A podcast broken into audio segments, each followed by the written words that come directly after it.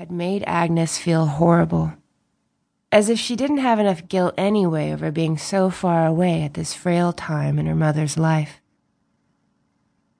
She should have been there for her. Her mother had continually resisted selling the house, though. She refused to give up the 20 acres of wooded land and her huge garden in the backyard, or to leave the home where she'd raised her family and had known love as well as heartache. Now she'd have to sell. There was no way her mother could keep the place, and Agnes would not consent to live in it, to live in Fairfield, unless it was temporary. The house stood too close to the woods. So after Agnes quit her job working in the ad department at the newspaper, she put her own home on the market, leaving it in the hands of a local realtor, and had returned to tend to her mother if she could. She'd move in and prepare the house to sell, and then when her mother was feeling better, they'd both move into a smaller place in another town, far away. She'd get another job. Simple. She should have known that being forced to return to a place she feared and dealing with her mother's illness would be far from simple. Well, Agnes's life had never been easy, so why should it be any different now? She'd get through it somehow. She always did. Her mother had been taken to Restful Oaks, a convalescent home, and her health looked worse than when she'd went in, or so the home social worker had informed Agnes by phone a few days ago. Now she wasn't sure if her mother would ever come home, but she'd know more once she visited her, first thing tomorrow morning. But tonight, after being on the road all day, towing a U-Haul behind her car, she craved only rest. Everything would be clearer and safer in the sunlight of a new day. Patches, she called out in a cajoling voice. Come here, kitty kitty.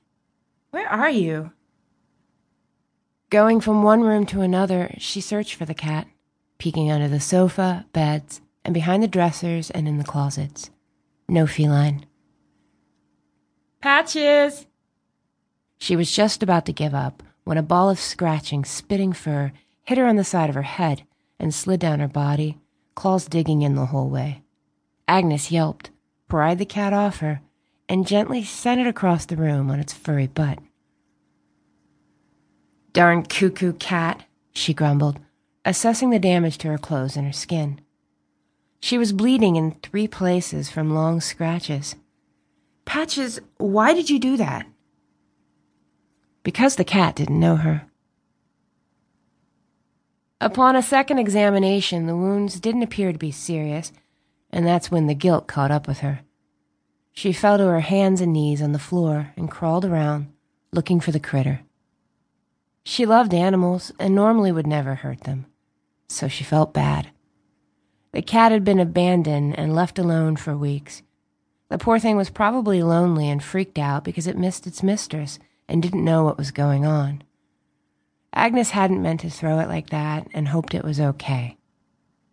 Patches, I'm sorry. Come out from wherever you are. I didn't mean to do that. But bad kitty. Don't attack your rescuer.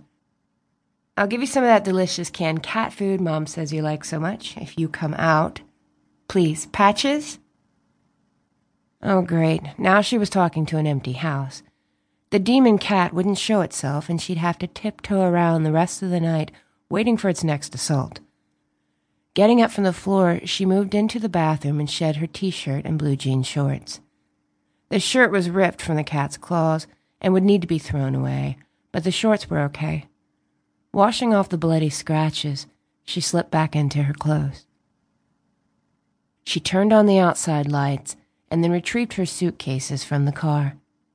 The rest of the stuff could be unloaded tomorrow. After dragging them into the spare bedroom, she took clean clothes out and headed to the bathroom to take a shower, opening more windows along the way. Afterwards, she sat in the front room, drinking a cup of tea and trying to keep the panic away. It wasn't working. She knew she should have stayed in a motel, but the only motel in town, the Trailway, was a roach infested dump. And then there was Patches. It had seemed unfair to leave the poor animal alone any longer. She'd seen it slinking around.